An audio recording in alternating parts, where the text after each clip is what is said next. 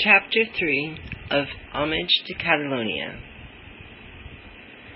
In trench warfare, 5 things are important: firewood, food, tobacco, candles, and the enemy.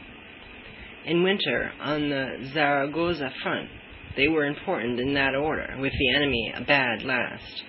Except at night, when a surprise attack was always conceivable, nobody bothered about the enemy. They were simply remote black insects whom one occasionally saw hopping to and fro. The real preoccupation of both armies was trying to keep warm. I ought to say, in passing, that all the time I spent in Spain, I saw very little fighting. I was on the Aragon front from January to May, and between January and late March, little or nothing happened on that front, except at Teruel.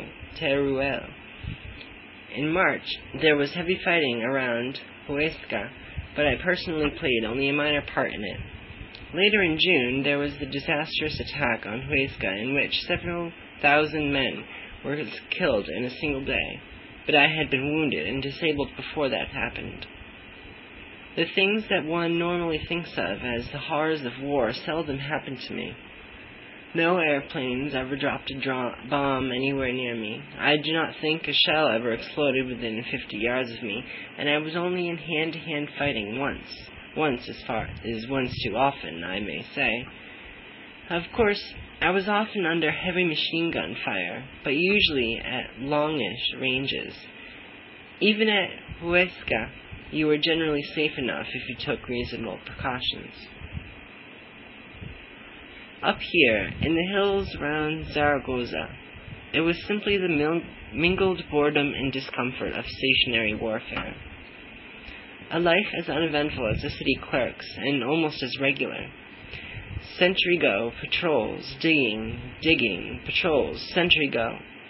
On every hilltop, fascist or loyalist, a knot of ragged, dirty men shivering round their flag and trying to keep warm. And all day and night, the meaningless bullets wandering across the empty valleys, and only by some rare improbable chance getting home on a human body. Often I used to gaze round the wintry landscape and marvel at the futility of it all, the inconclusiveness of such a kind of war.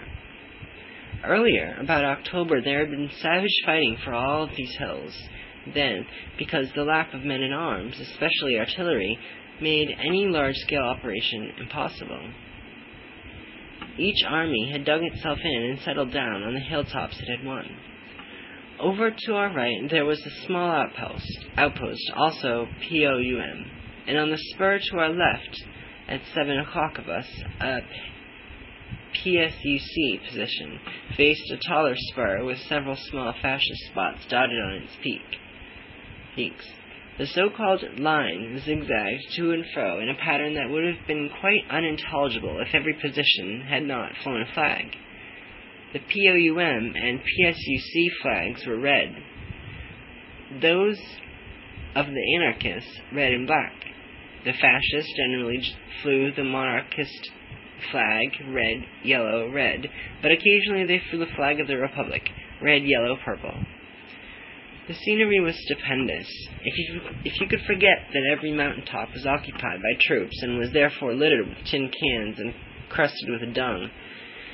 To the right of us, the Sierra bent southeastwards and made way for the wide veined valley that stretched across to Huesca. In the middle of the plain, a few tiny cubes sprawled like a throw of dice. This was the town of Robres, which was in Loyalist possession. Often in the mornings, the valley was hidden under seas of cloud, out of which the hills rose flat and blue, giving the landscape a strange resemblance to a photographic negative. Beyond Huesca, there were more hills of the same formation as our own, streaked with a pattern of snow which altered day by day. In the far distance, the monstrous peaks of the Pyrenees, where the snow never melts, seemed to float upon nothing. Even down in the plain, everything looked dead and bare. The hills opposite us were gray and wrinkled like the skins of elephants. Almost always the sky was empty of birds. I do not think I have ever seen a country where there were so few birds. The only birds one saw at any time were a kind of magpie, and the convex partridges that startled one at night with their sudden whirring, and very rarely the flights of eagles that drifted slowly over, generally followed by rifle shots which they did not deign to notice. At night, and in misty weather, patrols were sent out in the valley between ourselves and the fascists.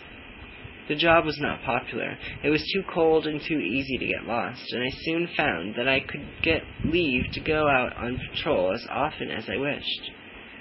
In the huge, jagged ravines, there were no paths or tracks of any kind. You could only find your way about by making successive journeys and noting fresh landmarks each time.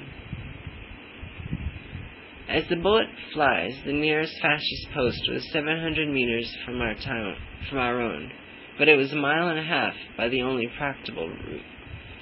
It was rather fun wandering about the dark valleys, with stray bullets flying high overhead like red shanks whistling. Better than nighttime were the heavy mists, which often lasted all day, and which had a habit of clinging round the hilltops and leaving the valleys clear. When you were anywhere near the fascist lines, you had to creep at a snail's pace. It was very difficult to move quietly on those hillsides, among the crackling shrubs and tinkling limestones. It was only at the third or fourth attempt that I managed to find my way to the fascist lines. The mist was very thick, and I crept up to the barbed wire to listen. I could hear the fascists talking and singing inside. Then, to my alarm, I heard several of them coming down the hill towards me. I cowered behind a bush that suddenly seemed very small, and tried to cock my rifle without noise. However, they branched off and did not come within sight of me.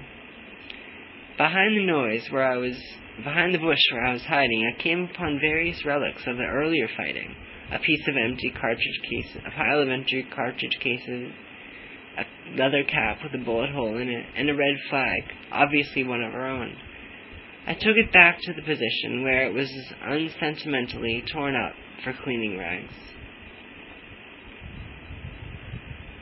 I had been made a corporal, or cabo, as it was called, as soon as we reached the front, and was in command of a guard of 12 men. It was no sinecure, especially at first. The Centuria was an untrained mob composed mostly of boys in their teens. Here and there in the militia you came across children as young as 11 or 12, usually refugees from fascist territory, who had been enlisted as militiamen as the easiest way of providing for them. As a rule, they were employed on light work in the rear, but sometimes they managed to worm their way to the front line, where they were a public menace.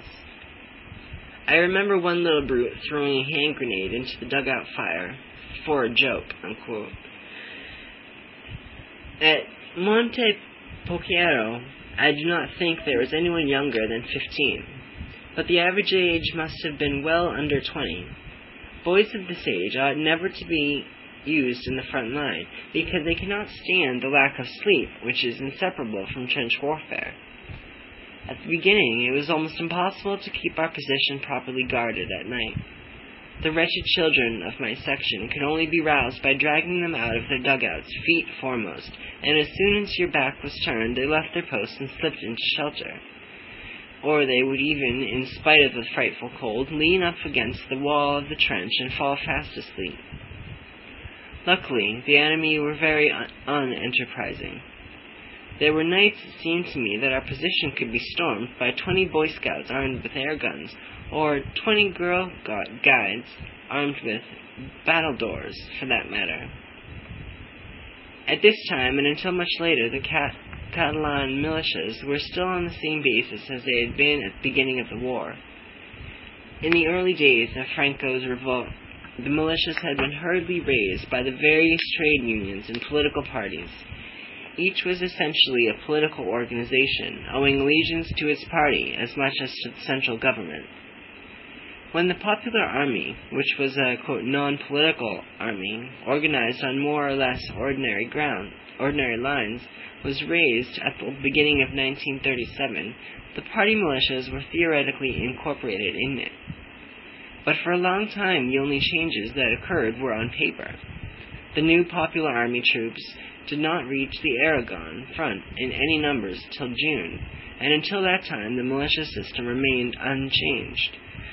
The essential point of the system was social equality between officers and men.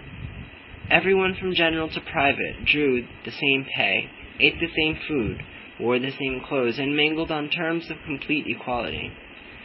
If you wanted to slap the general commanding the division on the back and ask him for a cigarette, you could do so, and no one thought it was curious. In theory, at any rate, each militia was a democracy and not a hierarchy.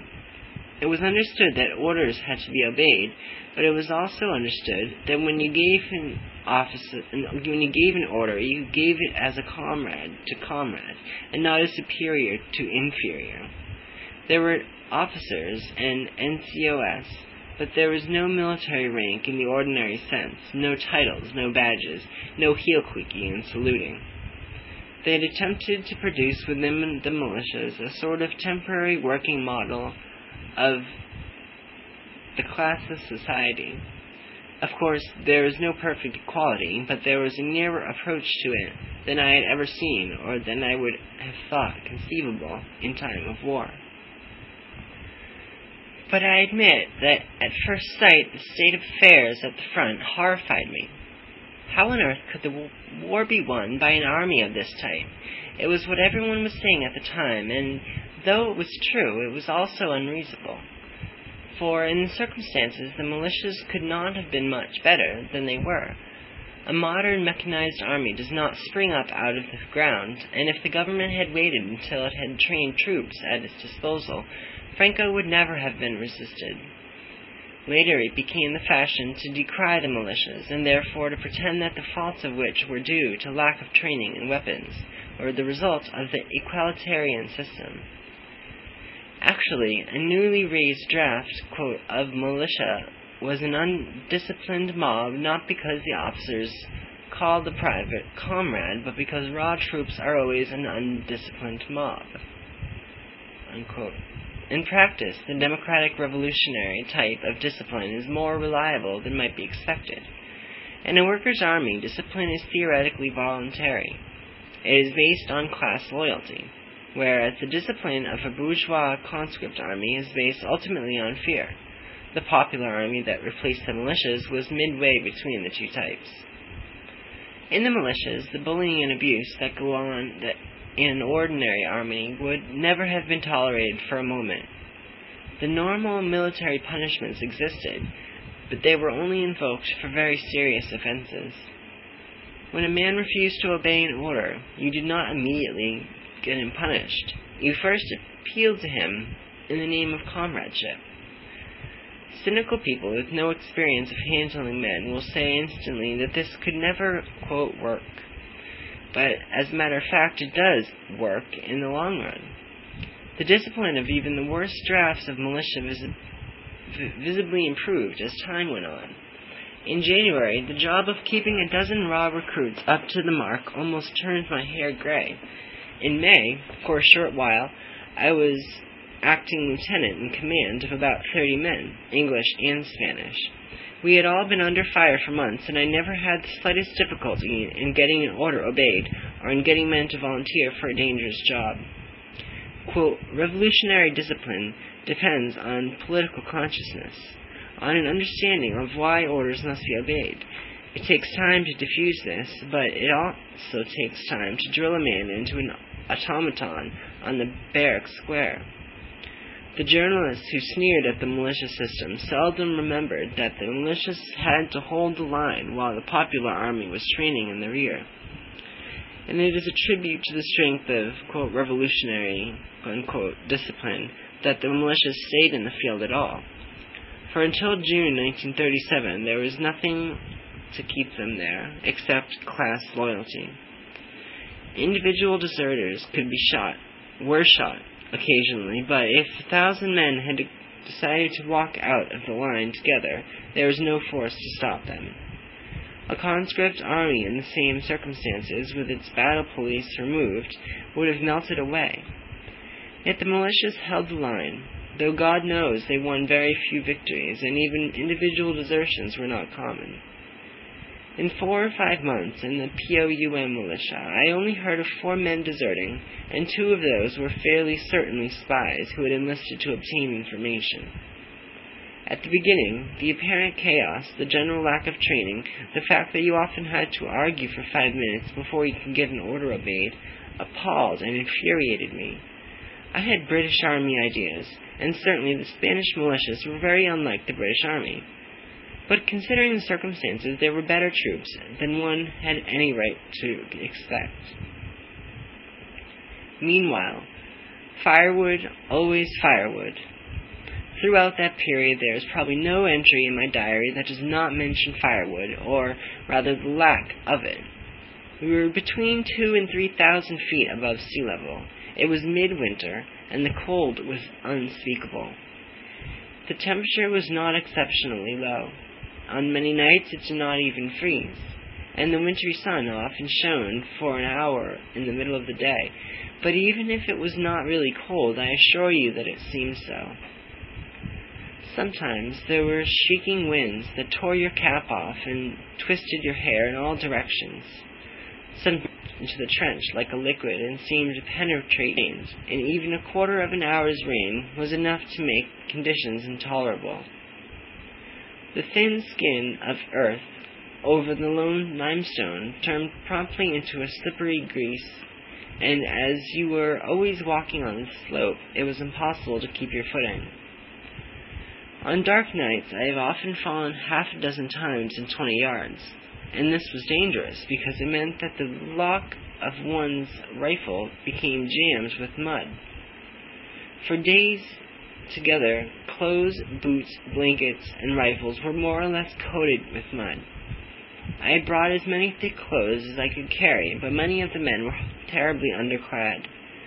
For the whole garrison, about 100 men, there were only 12 great coats, which had to be handed from century to century, and most of the men had only 1 blanket. One icy night, I made a list in my diary of the clothes I was wearing. It is of some interest as showing the amount of clothes the human body can carry. I was wearing a thick vest and pants, a flannel shirt, 2 pullovers, a woolen jacket, a pigskin jacket, corduroy breeches, puttees, thick socks, boots, a stout trench coat, a muffler, lined leather gloves, and a woolen cap. Nevertheless, I was shivering like a jelly. But I admit I am unusually sensitive to cold. Firewood was the one thing that really mattered. The point about the firewood was that there was practically no firewood to be had. Our miserable mountain had not even at its best much vegetation, and for months it had been ranged over by freezing militiamen, with the result that everything thicker than one's finger had long since been burnt. When we were not eating, sleeping, on guard or on fatigue duty, we were in the valley behind the position, scrounging for fuel. All my memories of that time are memories of scrambling up and down the almost perpendicular slopes, over the jagged limestone that knocked one's boots to pieces, pouncing eagerly on tiny twigs of wood. 3 people searching for a couple hours could collect enough fuel to keep the dugout fire alight for almost an hour. We classified according to their burning qualities every plant that grew on the mountainside, with various heaths and grasses that were good to start a fire with, but burnt out in a few minutes. The wild rosemary and the tiny wind bushes that would burn out when the fire was well alight, a stunted-out tree smaller than a gooseberry bush that was practically unburnable. There was a kind of dried-up reed which was very good for starting fires with, but these grew only on the hilltop to the left of the position, and you had to go under fire to get them. If the fascist machine gunners saw you, they gave you a drum of ammunition all to yourself. Generally, their aim was high and the bullets sang overhead like birds, but sometimes they crackled and chipped the limestone uncomfortably close, whereupon you flung yourself on your face. You went on gathering reeds, however, nothing mattered in comparison with firewood. Beside the cold, the other discomfort seems petty. Of course, all of us were permanently dirty. Our water, like our food, came on muleback from Alcubierre, and each man's share worked out at about a quart a day. It was beastly water, hardly more transparent than milk. Theoretically, it was for drinking only, but I always stole a pannikin full for washing in the morning. I used to wash one day and shave the next. There was never enough water for both. The position stank abominably, and outside the little enclosure of the barricade there was excrement everywhere. Some of the militiamen who habitually defecated in the trench, a disgusting thing when one had to walk round it in the darkness. But the dirt never worried me. Dirt is the thing people make too much fuss about. It is astonishing how quickly you get used to doing without a handkerchief, and to eating out of the tin pannikin in which you also wash. Nor was sleeping in one's clothes any hardship after a day or two. It was, of course, impossible to take one's clothes, and especially one's boots, off at night. One had to be ready to turn out instantly in case of an attack. In 80 nights, I only took my clothes off 3 times, though I did occasionally manage to get them off in the daytime. It was too cold for lice as yet, but rats and mice abounded. It is often said that you don't find rats and mice in the same place, but you do when there is enough food for them. In other ways, we were not badly off. The food was good enough, and there was plenty of wine. Cigarettes were still being issued at the rate of a packet a day. Matches were issued every other day, and there was even an issue of candles. They were very thin candles, like those on a Christmas cake, and were particularly supposed to have been looted from churches, or popularly supposed to have been looted from churches. Every dugout was issued daily with 3 inches of candle, which would bomb for about 20 minutes. At that time it was still possible to buy candles, and I had bought several pounds of them with me. Later on, the famine of matches and candles made life a misery. You do not realize the importance of these things until you lack them. In a night alarm, for instance, when everyone in the dugout is scrambling for his rifle and treading on everyone else's face, being able to strike a light may make the difference between life and death. Every militiaman possessed a tinder lighter and several yards of yellow wick. Next to his rifle, it was his most important possession. The tinder lighters had the great advantage that they could be struck in a wind, but they would only smolder, so that they were no use for lighting a fire. When the match famine was at its worst, our only way of reducing a flame was to pull the bullet out of a cartridge and touch the cordite off with a tinder lighter. It was an extraordinary life that we were living. An extraordinary way to be at war, if you could call it war. The whole militia chafed against the inaction and clamored constantly to know why we were not allowed to attack.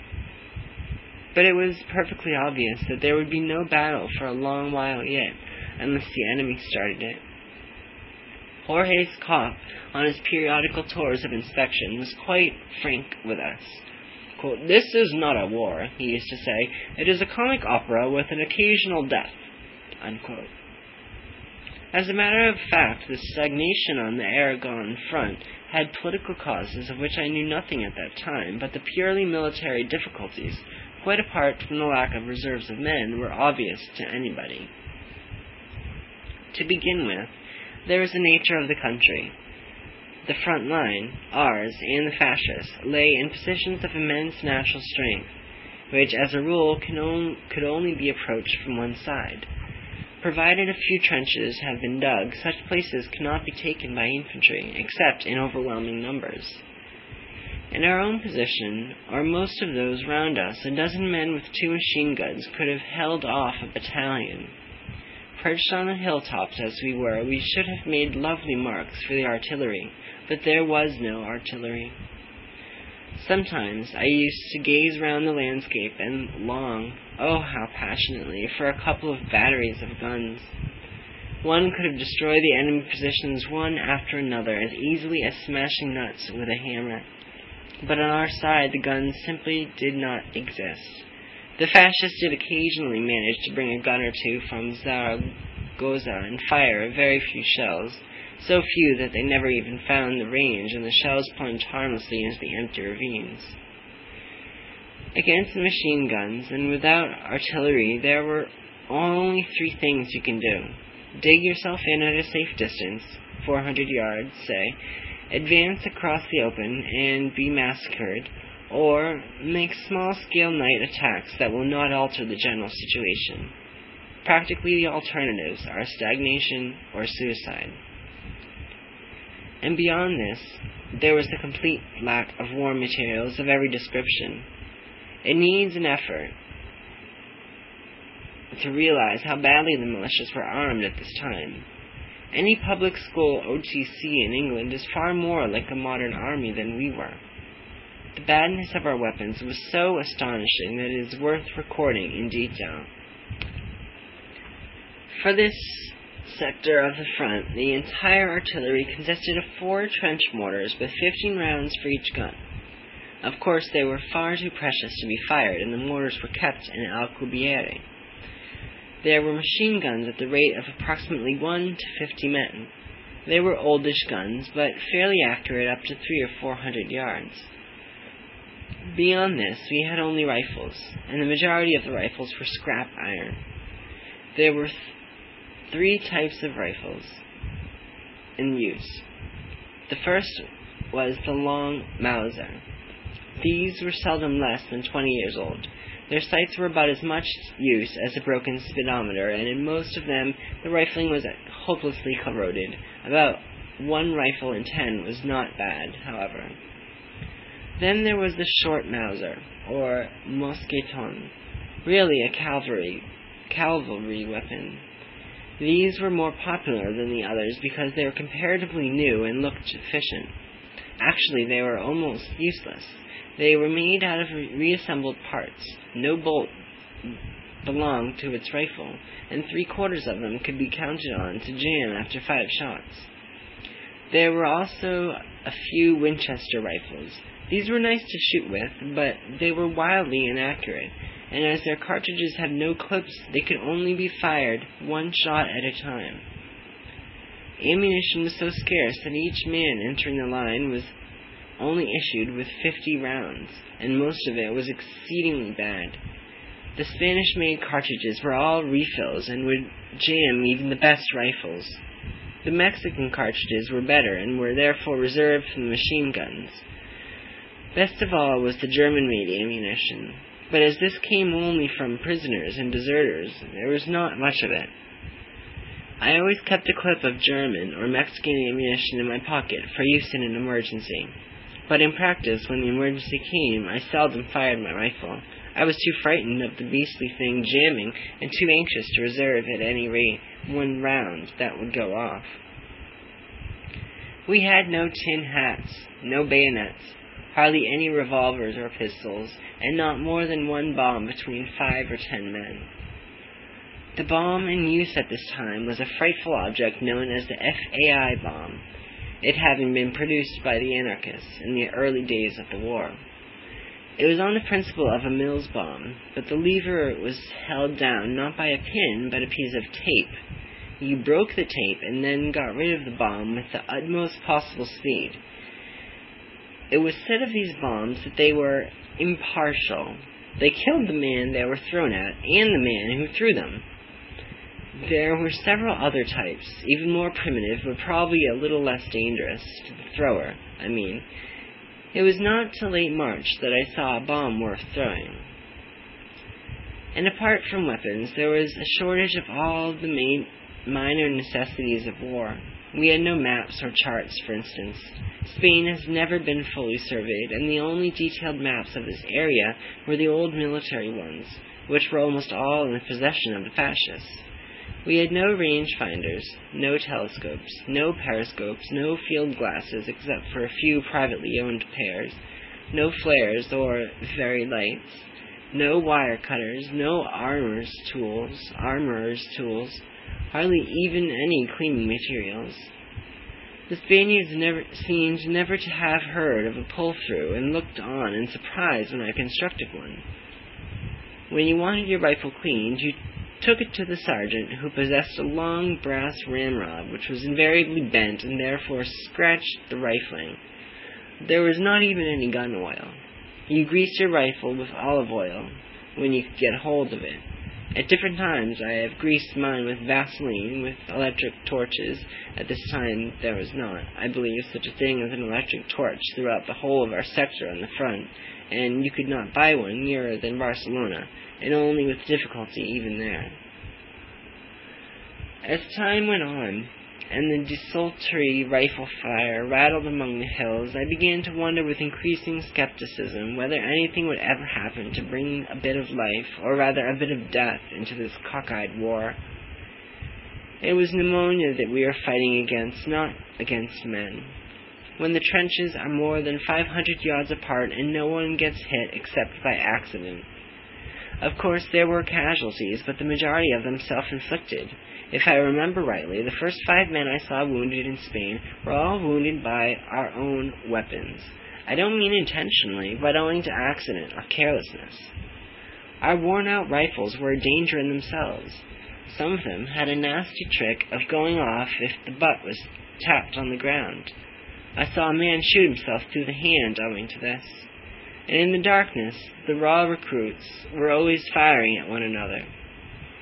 One evening, it was barely even dusk, when a sentry let fly at me from the distance of 20 yards.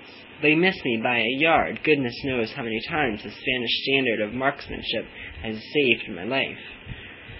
Another time I had gone out on patrol in the midst, and had carefully warned the guard commander beforehand. But in coming back, I stumbled against a bush. The startled sentry called out that the fascists were coming, and I had the pleasure of hearing the guard commander order everyone to open rapid fire in my direction.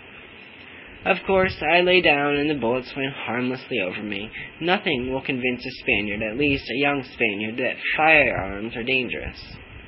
Once, rather later than this, I was photographing some machine gunners with their gun, which was pointed directly towards me.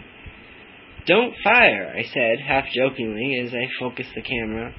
"Oh, no, we won't fire." The next moment, there was a frightful roar, and a stream of bullets tore past my face so close that my cheek was stung by grains of cordite. It was unintentional, but the machine gunners considered it a great joke. Yet only a few days earlier they had seen a mule driver accidentally shot by a political delegate who was playing the fool with an automatic pistol and had put 5 bullets in the mule driver's lungs. The difficult passwords which the enemy was using at this time were a minor source of danger. They were those tiresome double passwords in which one word has to be answered by another. Usually they were of an elevating and revolutionary nature, such as cultura, progreso, or seremos, invencibles, and it was often impossible to get illiterate sentries to remember these highfalutin words. One night I remember the password was Carluna Heroica, and a moon-faced peasant lad named Jaime Dominic approached me, greatly puzzled, and asked me to explain. "Heroica, what does heroica mean?" I told him that it meant the same as valiente. A little while later he was stumbling up the trench in the darkness, and the sentry challenged him. "Alto! Cataluna! Valiente!" yelled Jaime, certain that he was saying the right thing. Bang! However, the sentry missed him. In this war, everyone always did miss everyone else when it was humanly possible. End of Chapter 3 of Homage to Catalonia.